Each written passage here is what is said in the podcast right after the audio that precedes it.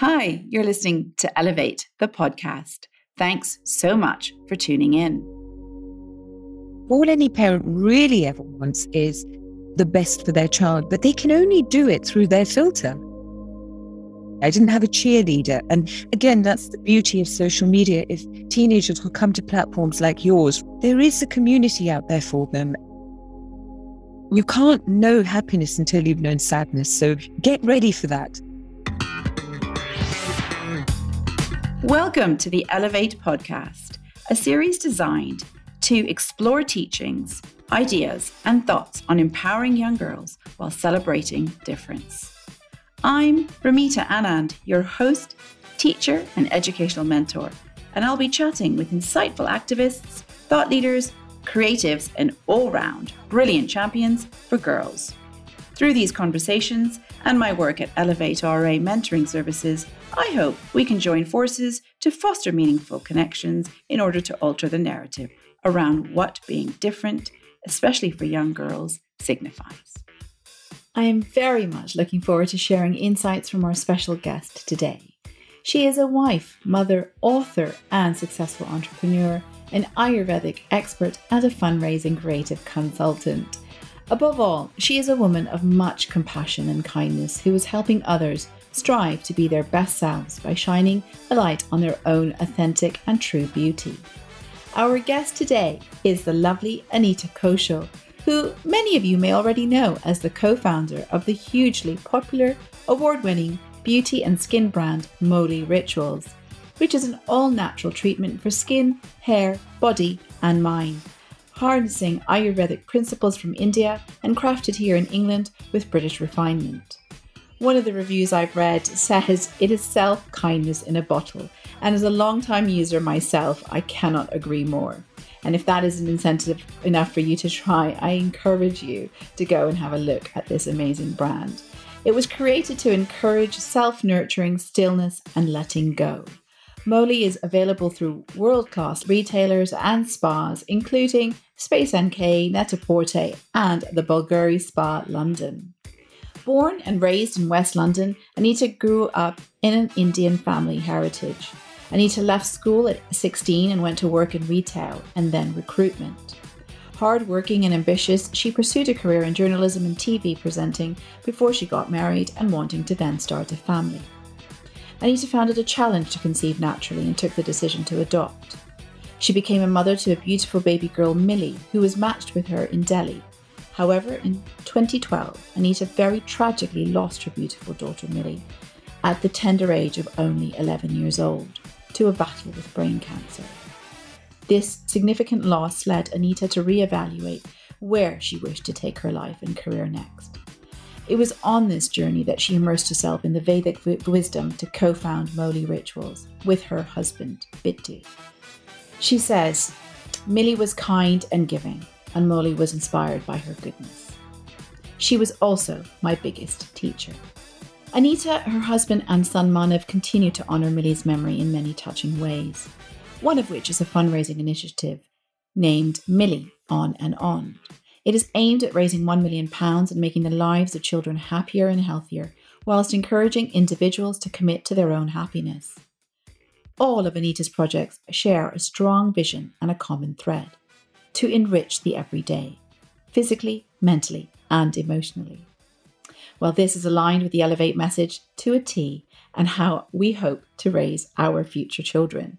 So, today we will be discussing some of the tips that have helped Anita on her journey, taking each day and making it count, how she's coped with grief, and how, what she's learned from motherhood and her experiences, how we might be able to shift our daily habits to be more mindful for ourselves and our children.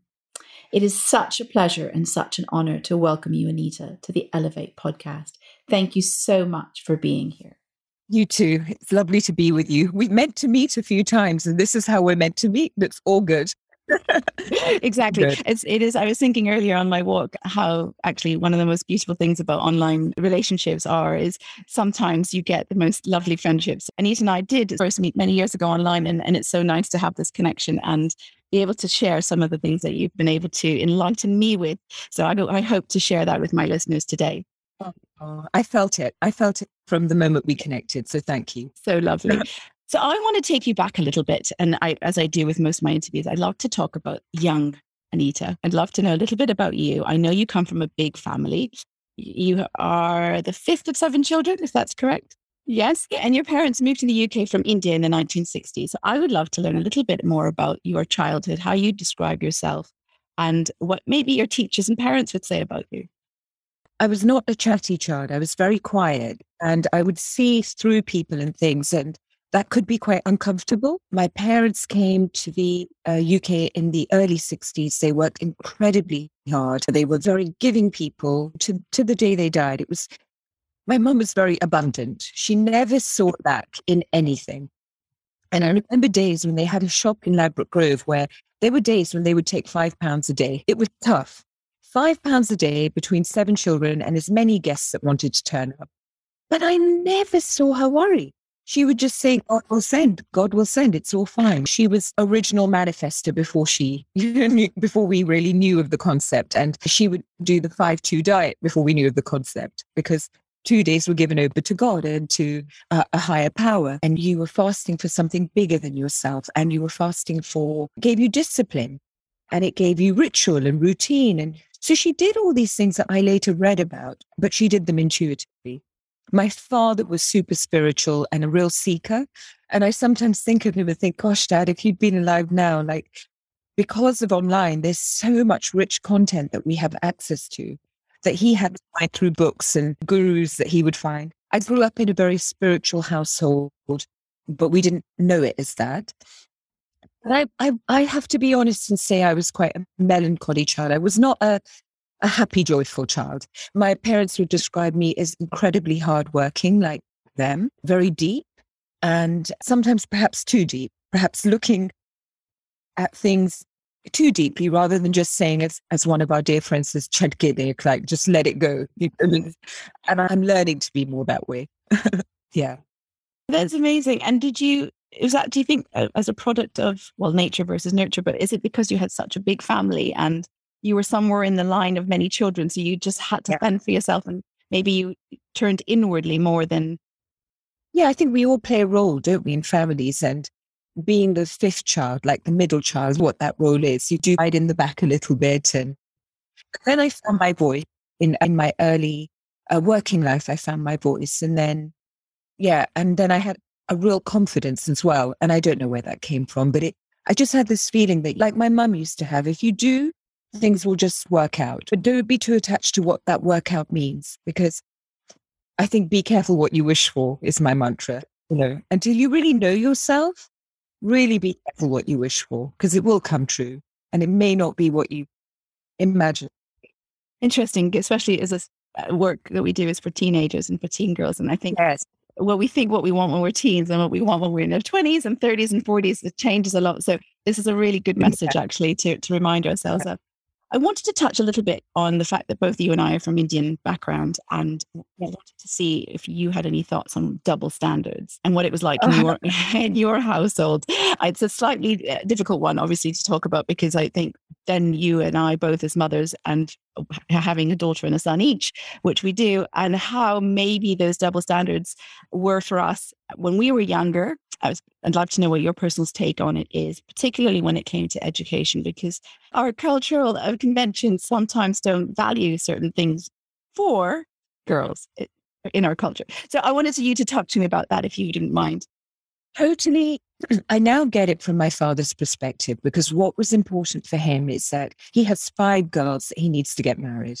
In a time when I was younger, we all had arranged marriages. I didn't. I found Bittu and I just, the first night we went for a date, I said, You're going to marry me. I'm going to marry you. That's it. I just knew it. It was 1989. I'm quite old. And it was Valentine's Day. And I just knew it. There was something in me that he's the one. And I was right. And he thought bunny boiler, but we're still together. All good. The others all had arranged marriages. So my father's priority was, to be honest, is somebody going to be attracted to find out more? Can they keep a house? Yes, there were double standards because my brother went to Cambridge and had a very different upbringing to me. There were double standards, but I understand that it came from a place of love. Ultimately, he wanted the best for his daughters. And from his blinkered vision and his peer group at the time best meant bag a good husband. Bagging good husband meant don't be better than them because that's threatening to them. Stay in your lane. And we also had the double standards, which every time I had a tan, my aunties would say, Oh, you look dark. Don't do that because it's not attractive. We were talking about this yesterday with my aunties that actually the color, what's the word when your color, not when you have a color biased in the wrong way? I can't think of the word. Colorism, yeah. Colorism was worse among our own community than it was, I think, outside of our. And that's changing now, thank goodness. But, and it's only through people talking, but there was that too, that don't get too dark because you won't attract and don't get too educated and just learn your place. And I, or that's the strength I had as a child is I always knew I said, uh-uh, that's not happening for me. I'm not doing it.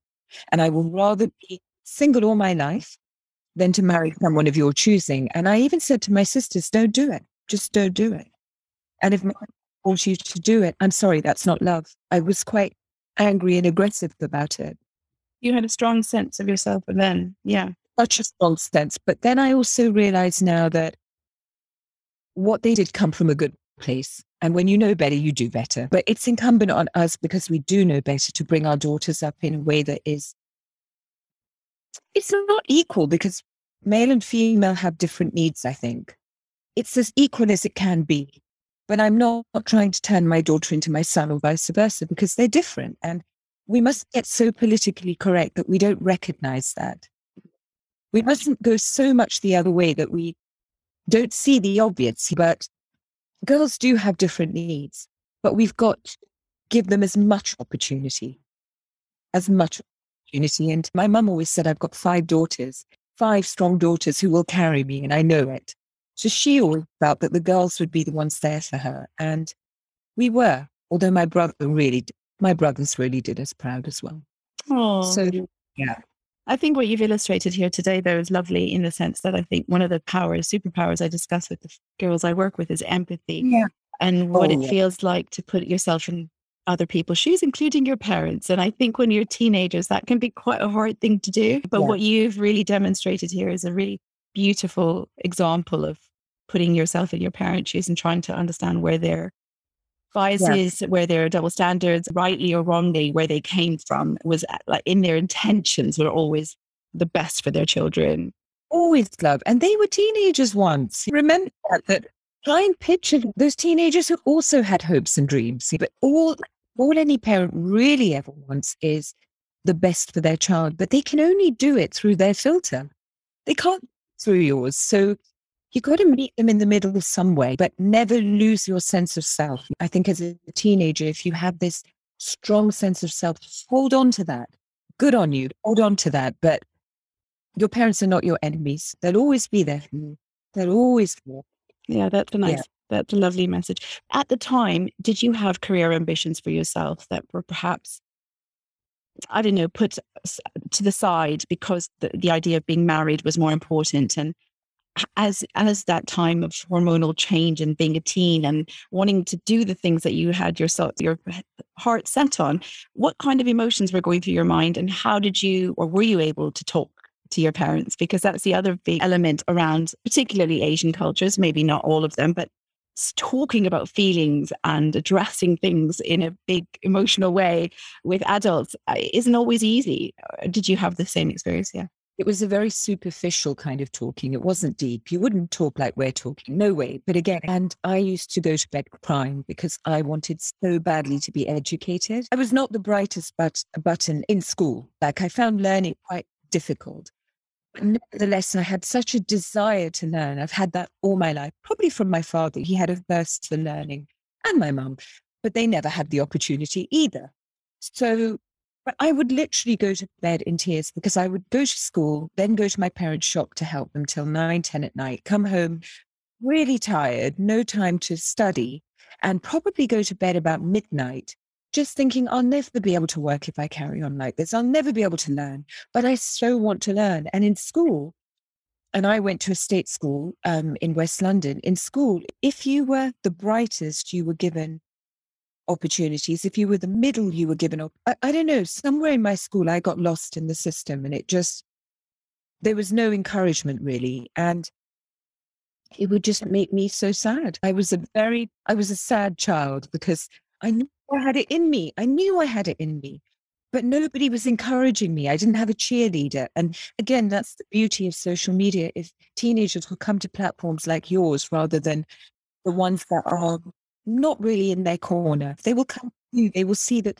there is a community out there for them. And if they're not getting support at home, there are other people they can lean on. We didn't have that. It was just your peer group or nothing.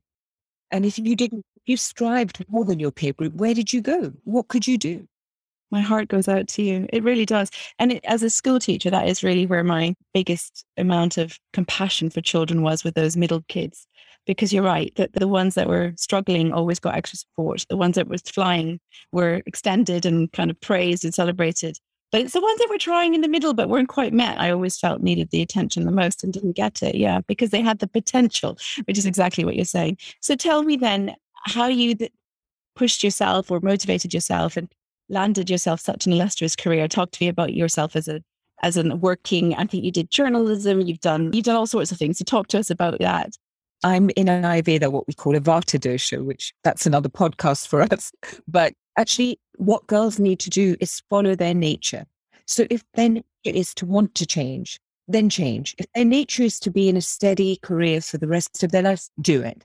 Follow your nature because your nature knows and trust that. So my nature wanted to explore lots of different things. I, I read books on um, inventors when I was young. And I was really enthralled by inventors, the inventors of the light bulb. And I remember this book so well. I also was very creative and I fell into my careers because we were not encouraged to have a career.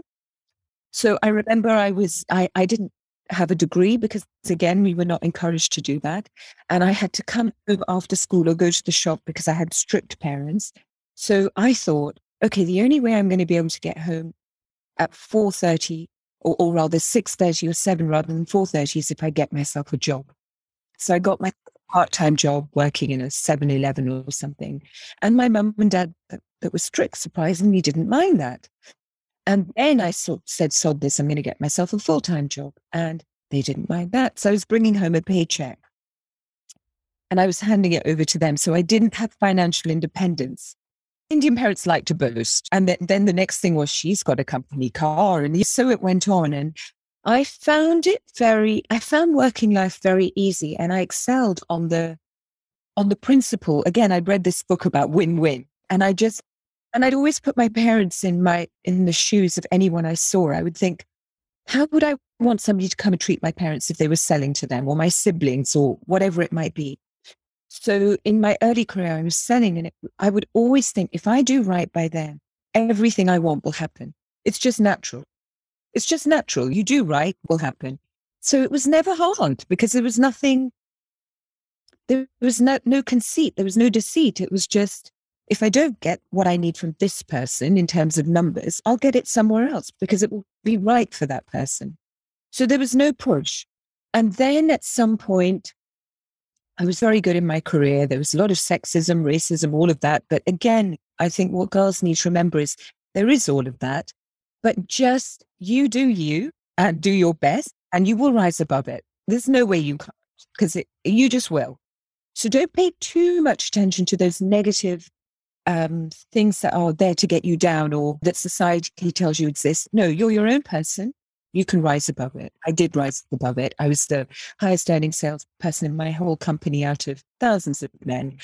And I didn't even think about it. It was just, I'm just going to focus on me, stay in my, stay in my headspace and it will all be okay.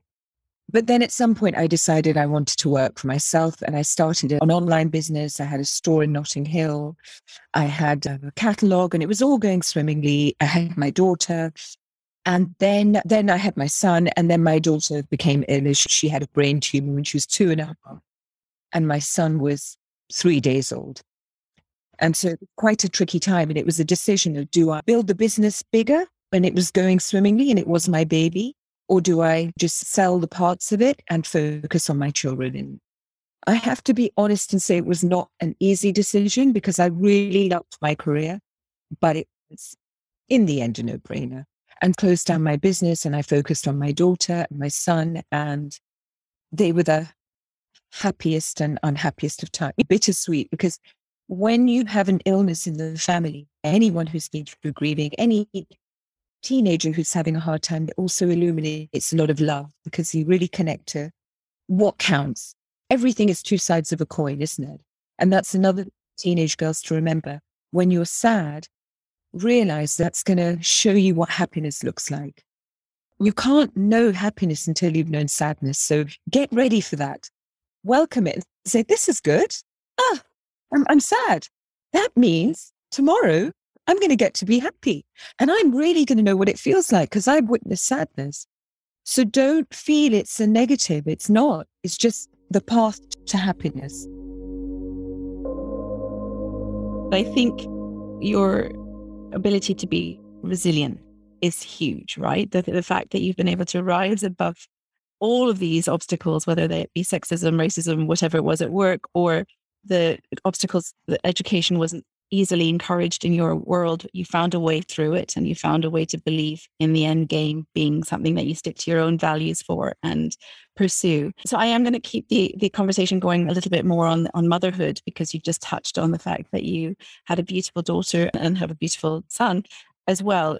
And it wasn't an easy thing at the start with because right in the early days, she fell ill. But even before that, if we take it one step back a little bit, I wanted to know how important motherhood was to you because it wasn't a natural journey to have your daughter called Millie in your life. Would you be able to talk to us a little bit about that? I had this sense that when I was younger, I had this sense I needed to adopt a child. Really? Yeah, I had it from the age of nine. And I just felt that this was my calling. And it was at a time when people didn't talk about adoption. It was not commonplace at all. Nobody in my family even knew the concept of nobody. But I had a feeling. And when I met Bittu, I again I'm going to say to the girls, be careful what you wish for, because when I met Bittu, I said to him, if you want a child, you mustn't marry me, because I will not be able to give you a child. I said the words, I will not give you a child. I, I won't be able to. And because I had this sense that I need to adopt a child, and also growing up in an Indian family, there were a lot of, I knew of a lot of women who had bad experiences with men. It's very prevalent in our culture. And I just felt, why do we need to bring more children into the world when there are these children that are having a tough time? So it's in my in the background stayed with me. And then lo and behold, we get married, and I'm not in a rush to have children, but I'm not. I was not a natural earth mother. I was actually frightened of having children because I feared that I wouldn't be a good mother. Can I just say, girls, it is all just messaging. It's all messaging that we've given our brains. It's not the truth. To just be aware of that. Don't give those negative messages power because they are just an illusion. So I had this illusion that I wouldn't be a good mother. And I told Bittu I wouldn't even be able to give you children if I wanted to. I didn't have proof of that. I made it so then I couldn't When I was then finally ready, it just wasn't happening. And there was no reason. The doctors couldn't find a reason. It was my brain. So then I said to Bittu for a few years, Bittu, I really want to adopt, really. And he would say, no, nee, if it's not our, our own, let's not go there. Let's just be happy on our own. And I love you and we're good. And I would say, no, but I really want to adopt. And eventually he said, okay, let's do it. And the day he set eyes on Millie in India, he was more in love with her than ah, I remember she had milk, like milk coming down her mouth here, and he licked it. And I said, Oh, I said, man, I but I'm not doing that. So he suddenly was more in love than I could have ever imagined. And from that day, Millie was ours. She was she had a mother who we don't know because she was abandoned, and that mother was her vessel. And I wish with all my heart I could find her and tell her what an incredible daughter she had. There's nothing I'd want with that, but I can't. But I believe on some plane we were always destined to be together because she was my carbon copy. We had the same sense of humor. We're both good at accents. We're both, she was very kind and compassionate, but very strong, she, she was an incredible child. All children are incredible. Millie was child. And so not long after, two, she came to us at 11 months and at two and a half, she had the brain tumor.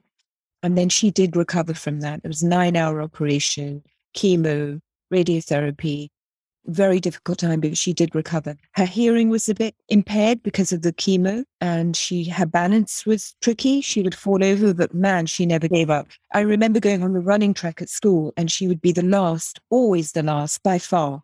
But would she give up? No, she would carry on. Not about the winning. And again, it's just stay with your best. Just stay with your best, and it's good enough. That's more than good enough. So then at 10, her tumor came back, which I could never have imagined. I just didn't see that coming. And then this time, the doctors told us that it was terminal and that she was going to be leaving us. And what do I say about that? I'm an incredibly lucky woman to have had to be to been touched by that light. I'm incredibly lucky, and I have the most beautiful son who is kind and compassionate as a result of his experience, and all of you whatever experiences you have had, there is a, there is gold in them. There is a gift in them. So find the gold rather than looking for the looking for the dirt and the mud, because there is gold there. And there is gold in my experience, and I wouldn't change it for anything. Her time here was done. It was done. The fact that you come from a spiritual background, and, the, and I know the work that you do, which we will touch on in a minute, is also very spiritual. But the fact that you've been able to extract the most beautiful part of your daughter's journey with you physically in the present world. Brings me so much hope for lots and lots of parents and lots of kids because obviously Millie is the age of the girls that I work with and it's hard to think of a 10 year old girl that suddenly has to be faced with the fact that she no longer can be with us. And I think there were lots of other families that probably and again we don't talk about these things openly enough it's not easy. I think the, the pandemic may have sh- shone a light on it a bit more, but I think children uh, talking about death and grief is a really tough thing. And if parents aren't open to those conversations either, then it makes it a difficult channel to have that those lines of communication open anyway. So I really am grateful that you've shared your personal story with me today. And anyone listening out there, if this is an incentive for you to be able to talk to your young ones about things that are hard, then I hope it helps you because I, I know what Anita's sharing today isn't easy. Um, and it's never easy to relive those moments of pain. But actually, if you don't go to the painful times, you'll never get outside of them either. Totally. And I was told, and if any parent listening, I was told, my gut told me that I needed to tell her she was going to pass in a way that she said to me one day, Mummy, I'm too young to fully understand the implications, and I'm too and I'm not old enough to understand the implications. And I'm too old to not be frightened by what is being said. She was in that in between stage. And so she, I didn't articulate it as well as she did, but I, I get what she was saying. You, it's like a child can understand, they can read a word, but doesn't mean they can fully understand what it means. I believe in I believe in rebirth, and maybe that's why I'm okay with it, you know, because I really believe that the journey doesn't end here. And I didn't want her to leave this life with mistrust. I didn't want that. I didn't want her carrying it on. And so I felt I owed it to her because she said, Mummy, if I do yoga and I eat well, am I going to get better? And I thought, ah, I'm not going to see diminishing before my eyes and tell her, yes, eat a bit of kale and life's going to be sweet. I'm not going to do that. And then all my family was saying she should have chemo, but that was to prolong her life a little bit. And I felt she shouldn't because if the end is inevitable, I'm not keeping her alive for our satisfaction. I'm not going to do it. It's not, she had chemo before. We did it because there was an end, there was a goal, but I'm not going to do it when I know that there's no. So I, I was totally against it. Then I said, I won't tell that to Millie, but you know, you guys can say what you like. But if she then disagrees, you're not to force her. Every member of my family went into the room one by one and said, Millie, please have chemo. Did No, I'm not doing it. She said, I'm not doing it. She had one round, she just didn't do any more. And I applaud her for it. She was a stronger. I asked somebody, how should I tell her? So if anyone's listening, I think this is a really good way of telling someone. They said, why don't you tell her that God wants her to wear a different costume and play a new part in the drama? So I said, darling, I think God next time wants you to be a fairy princess or wants you to be I think it's time to play a new part. And then I said, There's a, your doll is going to the light. And when it gets up into the light, it's going to meet with its family and friends, and it's going to be a celebration. And she totally got it. And she hugged me and she cried, and I cried. And after that, we didn't talk about it, other than she would say, When can I go to Fairyland? which was code for, I'm done. And I would say, Not yet. We've got to play April Fool pranks and we've got to do this and we've got to do that. And it went on until I could see there was no energy left in her. And then when she said, When can I go? I said, Whenever you're ready. And she passed the next day. We didn't have much left in her then. And yeah, she was ready. She she was ready. I could see it. And so I wasn't gonna hold her back.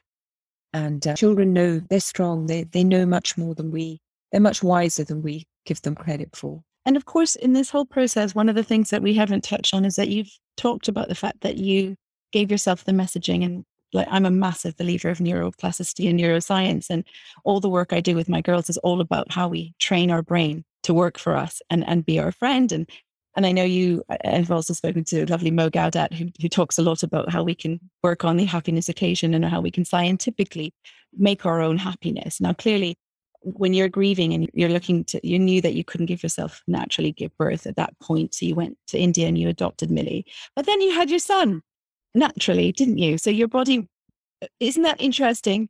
I said to Bittu, I want to adopt another child. And then something in me said, Oh, I think I might be pregnant, like days after. And I didn't know what that felt like. I'd never been there before. I said, oh, I think I'm pregnant. And I didn't know why. And I was on my way to USA. And at the airport, I had to go and buy a kit. And I was in the loo at Heathrow, peed on a stick, and I came out and I was just in shock phoned him and said, I, I couldn't even say the word. I said, I'm, um, I couldn't even say the word. And I tell you what shifted. I tell you why I fell pregnant because every bit of inner belief that I had that was holding me back, saying, You're not going to be a good mother, just melted away because I, I realized actually I am. So, yeah, what we tell ourselves, the stories we tell ourselves, shape our reality. And sometimes we become very addicted to that story because it's a comfortable place to be. But being not being challenged and being safe in that story is much easier than having to come out of that story. And so we stay safe and we stay small. And if any daughter has ever been brought up to stay small, she's going to stay small. But, and that might not be messaging from her parents, it might be messaging from her school friends society, social media, yeah, anywhere. It's all through osmosis. I wanted to say how wonderfully, what a great example of rewiring your brain that was, right? As soon as you had the proof that you're a good mother, your body and your mind shifted and you became a mother again. And I, I suppose for anyone else listening to this, when they've got multiple children to raise and they've got one child, whether they've got illness or a learning difference or something else, and all their attention somehow is taken by the parenting by the parent because of this how did you balance that with your son? And how did you yeah and you can be when there's not even a illness it can be sometimes when one child is more gregarious than another the other left behind it can be any number of reasons and I, as a child of seven, I witnessed that. It's just the way life is. I think how you do is the parent needs to make time to take each child out separately put it in your diary that I'm going to take this child out separately and do something that they enjoy doing. Now, I couldn't always do that because Millsy really did need my attention. So I re- relied on my sisters to do that. And the love that they gave him and continue to give him, perhaps I couldn't even give him. I, I believe that it's the other child's journey to experience what they experience, and it will make them the incredible person that they will become. Don't beat yourself up because Manav is this incredible, noble young man because of the life journey he's been on. And so, would I, if I had given him more time and attention, would he be this incredible young man? I don't know. So, as they say on Love Island, it is what it is, and don't beat yourself up. And we would try and take Manav out separately. The car time is really precious when you're taking them to school. It's such precious time because you can have that one with them then. I, I, purposely put them in different schools so they would have their own friends. And we were mindful that we would take it in turns where one parent would be with one child and one with another, and then we'd do tag team. Couldn't always be with them together. And that's a shame.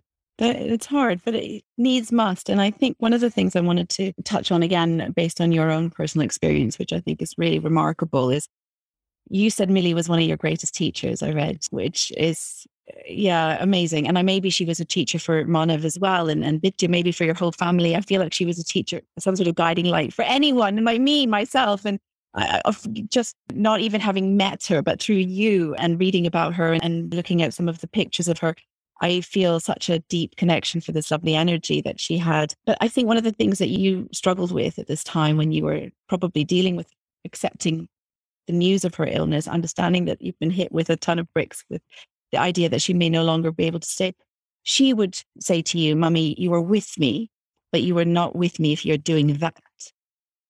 So don't pretend. And it brings me back to this whole idea around mindfulness and what busy parenting can look like. And obviously, when something as big as an illness as hers is in front of you, everything must be so difficult to manage. And the entirety of multitasking must have a take, whole new definition.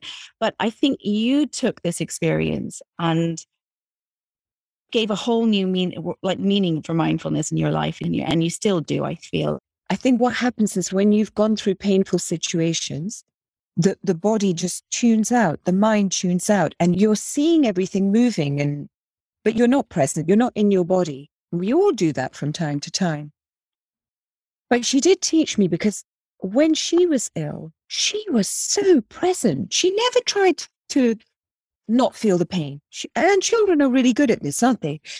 They cry.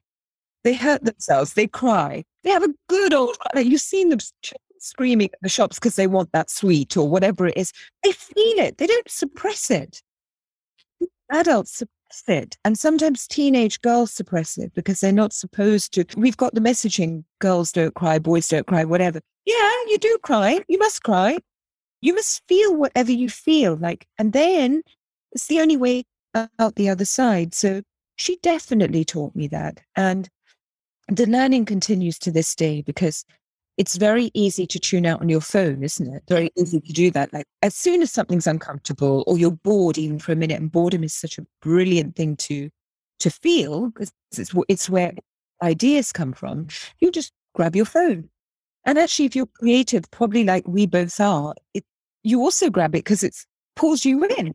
So you've got to set a limit. But yeah, she definitely taught me that is that, yeah, just be present because life is precious. If you're not feeling it, why? What's the point of that moment? what, what is the point of that? And my father in law would say, What point? What is the point? You've got to feel it. Sometimes you have to leave your friendship circle to do that because maybe they don't allow you that. Maybe they don't, maybe they don't give you space for that. And you you don't feel that trust in them. And that's okay. Sometimes you have to find your tribe that are going to support you. And they are out there. So don't sell yourself short. If they don't accept you as you are, then they're not really your friends. I wanted to ask you if you had any practical tips because the work that you do now, and, and we'll move on to a little bit about that as well, the Ayurvedic side, we'll just touch on it. Like we said, it's a, probably a different podcast altogether, but I do want to link it in because mindfulness is part of what I want young, young teens to stop chasing what you think is coming next. Live the moment now. Don't worry about GCSE results. Don't worry about A levels. You're 11. Let's live today and let's think about what you're doing. And I, think that one of the biggest questions I've had, and you touched on the phone thing, and one of the greatest concerns I've had from parents in the last six months has been through the various lockdowns over the last two years. Without social media and phones and devices, they could, many of us couldn't have got through it, adults included. I put my hands up 100%. And what they're finding, and, and I did, you know, lots of chats with parents last week and the week before, and every question unanimously was, we gave into the phones, we gave into the devices, we let them have them in their bedrooms. We had to get through lockdown, we had to work. But now we are struggling to get them to be present with us. We are struggling to get them off those devices and we don't know how to reel things back in. And I don't, and, and obviously I'm not here to preach and every, every family will have their own Uh, different rules and, and moral compasses. But I wondered if you might have any practical tips based on the experience that you have, the practices that you use. And I know how old is Manav now? He's 18. So he's 18. No, an adult. okay. Yeah. yeah. He's an adult. he's off to uni. And you're absolutely right. He met his girlfriend during lockdown on the phone. What can we do about that? So I can't think about that. It's the new world. But I think we can do it by we can do it by showing them being a good example. We can't be saying to them, "Can you get off your phone now?" And you can't do that. I can't do it with Manav now, but we did have a rule before where we would say at nine o'clock, and wasn't even early. Nine is late. We all have to put them in a particular room. We all have to put the box room for the night. And he would say, "But I won't wake up." I'd say, "It's fine. I'll wake you up. We'll get an alarm clock." And that did work to a point. And even my husband loves his phone because he does Wordle on it and he reads Guardian on it. And so, yeah, that is hard, but you got to empty your mind at night. And maybe can sit with the children and do some breathing exercises, it would just calm them, calm their nerves. So maybe you won't be able to take the phone away too long, but you'll be able to make the impact of it better by doing these simple things.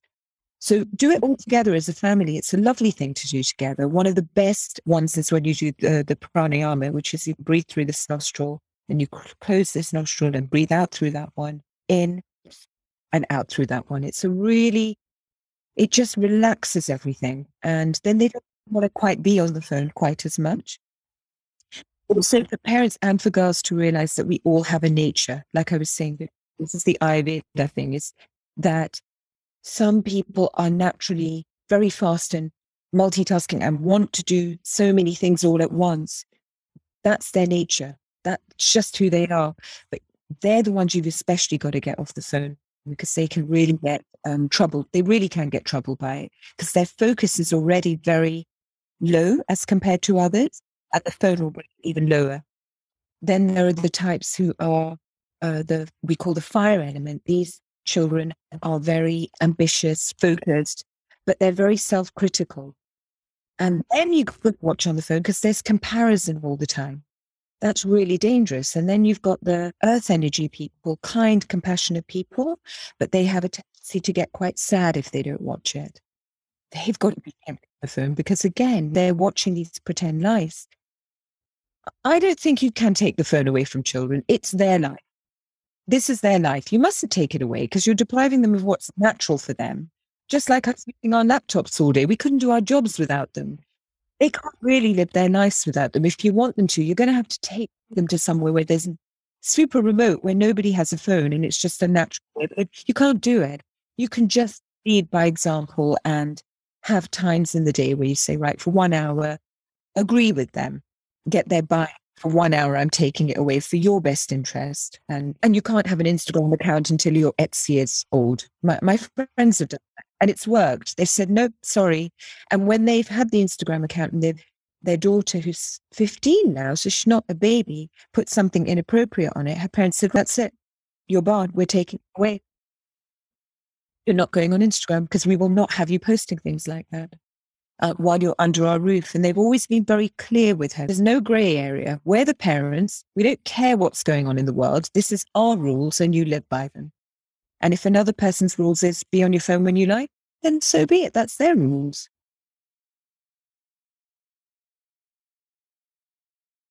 Yeah, no, those are important reminders. I think thanks, Nita, for sharing that. I really do appreciate it. And I think you just touched on the different energies that different people bring in, the nature, which is the essence of one of the one of the sort of pillars of Ayurveda. And I wanted to talk about Ayurveda because I think in sort of eh, some of us who are less aware or slightly more ignorant around studies might think it's about turmeric and it's about ashwagandha, that to hear some words in it. yeah, it is right. Like there are terms out there. When I was a kid, for example, in Vancouver, I would watch my granny put turmeric in her hot drinks and we would cringe and think, what in the world is she doing? Now, I'm not saying she was practicing Ayurveda, but in growing up, they would say, well, yeah, she was. And now you can buy a turmeric latte anywhere. You can go out and buy all of this. And I just, it's brought like, you know, visions of my granny doing this and not charging seven pounds or whatever it is to to buy this in a cafe. Um, but could you, maybe in less than, I know we're running out of time here, but maybe in a minute or so, give us a brief summary of what Millie's journey has enlightened you onto and what you practice today and how something so difficult in your life became something truly beautiful and what you're doing, to, what you're doing right now. Mauli is my medicine. It's my medicine because, and, and I, you probably feel the same with what you do. It's your medicine because it, it feeds, it feeds you. So what happened when Melzi passed away? I decided to set up a fundraising site called Millie On and On. Uh, I wanted her goodness to live on, and I wanted to raise a million pounds, and I wanted a million people to be impacted by her her goodness, like for it to pass it on. So what we did initially is I said to people in my circle, do something kind for someone else and at the same time something kind for you because you can't give out of an empty cup. So my niece, for instance, would read a book and then she would leave the book on the tube with a note inside saying, This is for you. I really enjoyed it because I hope you enjoy it. And she kept doing that. She still does it years and years. Obviously during COVID, nobody picked the book up, but you know, she my other friend who's really into her health would say, I'm to every single night, I'm to have a slab of dark chocolate every night for the rest of my life. And she will, tiny bit. But that was her thing to Millie enjoy your life, and I'm going to enjoy mine. And some friends would wear, oh, some people grew um, herbs in their kitchen because they didn't have gardens, and then they would share them with people. Anyway, this was all about do for yourself. We had books uh, printed in schools. Uh, that's a very different subject, but they were great. And at some point, my husband came to me and said, Nita, I think we need to start working again now. This is all cool, but you we you, we can't sustain the life you want me not him because he'd just live on a mountain and be happy but i do like the finer things. Mm. He said we can't and i'm that's that's fine. And he said we can't sustain this life unless we begin to work again. So i said okay Bittu i will work with you because he'd done skincare distribution before but i will only do it on my terms which is i have to give as a part of it and it has to pay homage to my parents who'd also passed. My, pa- my father passed two weeks before Millie unexpectedly, and my daughter. And so he agreed. And then we went on this journey. And there was fear in the beginning. Again, it's taught me because I did feel fear. Will it work? Won't it work? What am I doing? But the longer we did it, the more it really started to feed me. And the incredible thing, like there's divinity everywhere. We called it Mauli because it's the red thread that connects us all. And I believe we are all connected everything and everyone. And I'm still connected to the people who've passed. They don't go away, they just change form and that's it. But the first two letters of Mauli are the start of Manav's name, M-A. The last two letters are the end of Millie's name, N-I. And the middle is you. And the only le- other letter is you, and it's everybody we do it for. And it's the universe, isn't it? It's divine. I didn't plan that. Everything Mauli feels divine, and I'm not doing it. And again, I think if people remember to get out of their own way, my father in law's favorite saying, he says to all his grandchildren, do your best, leave the rest. Just, just don't, he would always say when they were going for exams or anything, do your best, leave the rest. If you've done your best, do not project into the future about what will happen. Let it go. So incredible. Um, so Mauli was uh, is an Ayurvedic brand because he was an Ayurvedic doctor. It's all about products and a philosophy that is about looking good here because why shouldn't we? That that's part of our being. Feeling good here and doing good when we put things into our body. And I think unless you feel good here, you cannot look good here. You can see it on your students, can't you? You can see their worry on their face. So no amount of creams that they buy online. I don't ever want anyone to buy one of our products because they think it's going to change their life. It's not. It's going to make skin a bit softer. It's going to make their hair a bit thicker. But ultimately, none of that's going to matter if they feel bad. I've had days where people will say to me, Don't you look beautiful today? But because I'm feeling sad inside, all I see is an empty person. It doesn't matter what anybody thinks or what you're looking like. It matters more what you're feeling like. That's what Mauli is about. It's about feeling your best self because that is your best. And it, I which we will cover on another podcast. But what the girls need to recognize is that we're not all the same. We're, we're connected, but we're different. Embrace the personality you are and don't try and be someone you're not. Don't try. Celebrate that you're different. Don't try and be like someone else. And that's what Ayurveda is about. Celebrating our different and coming together to share. Oh, that's beautiful. What an amazing and empowering message. And it's so aligned with the Elevate messaging. So I'm grateful that you were able to share all of this and reinforce the things I hope I can bring to parents and teachers of young girls um, out there to take some of this amazing, genuinely authentic advice because you're living it, breathing it, working on it, and you've had your hardships. The many of us will always fail. They uh, will, will face. They are inevitable, aren't they? And we've got to find the ways through them Yeah, it's rain and sunshine. You can't have one without the other. So it's inevitable. And it's all just, it's all part of our drama. That's it. It's all part of the play. Enjoy your, play your part, enjoy it, and that's it.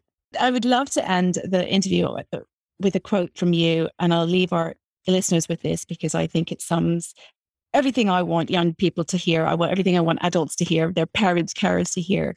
And this is what Anita said At the most challenging time in my life, I paid little attention to my physical and emotional well being. And this left me depleted and at times disconnected. I know now that the authentic way to give to others is to be fully present and to show kindness to ourselves first. Anita Kaushal, you are an inspiration. Thank you so much for being with me today. I've loved it. I really have. Thank you so much. If anyone wanted to find out more about work, we didn't get through all of the things I would have loved to have chatted about, but we will another But if they wanted to get in touch with you or find your products or learn more about how they can use Ayurvedic practices to enhance, enrich, and bring the more connected life to their like to their day to day living, how could people do that? Would you like to direct people to anything? Go to maulirituals.com, M A U L I rituals.com, or go to our Instagram account, Mauli Rituals. And uh, yeah, there's lots of information there. You could do your you could do your dosha consultation online. It will tell you a little bit about your elemental makeup. There's a lot of information there, and just yeah, delve into it because it's it's really empowering. Really is. I, I, second that. And I've been a long time user of Mauli. And um, I have to say, it's helped me in many ways. so I, I, encourage you to get yourself onto those products. They're absolutely beautiful. They smell divine and they will help in a lot of ways before you even realize it. Get to yourself and read all about it. And if you've any got questions, I'm sure the Mauli team will be happy to assist you with that. Thank you so much once again for being with us, Anita. I really appreciate it. Thank you. Hi, it's been a while, and I wanted to thank you for your patience. Since the last set of conversations we've released, I've published a book. I hope you already know about it, maybe even have it. I would love for you to share my new book, Girl Elevated Five Steps to Empower Young Girls to Be Their Best, with others teachers, parents, coaches, your friends, anyone who works or is raising young girls. I hope this resource will be something that will be useful and helpful to many. If you have had it and you've enjoyed it, leave me a review on Amazon because that will help lots of other people find this resource as well. Thanks so much for all your support. And that's everything from us today. Thank you to all of you for joining in and being part of these very important conversations. I hope you will continue to support our cause by sharing the podcast to raise awareness with others. If you get a moment and could rate and review the podcast, I would also be hugely grateful. I'd like to extend a very big thank you to Ryan Prestipino from the Pine Studios for all the hard work that he does to help me bring this podcast to all of you. Until next time, stay well and speak soon. Bye for now.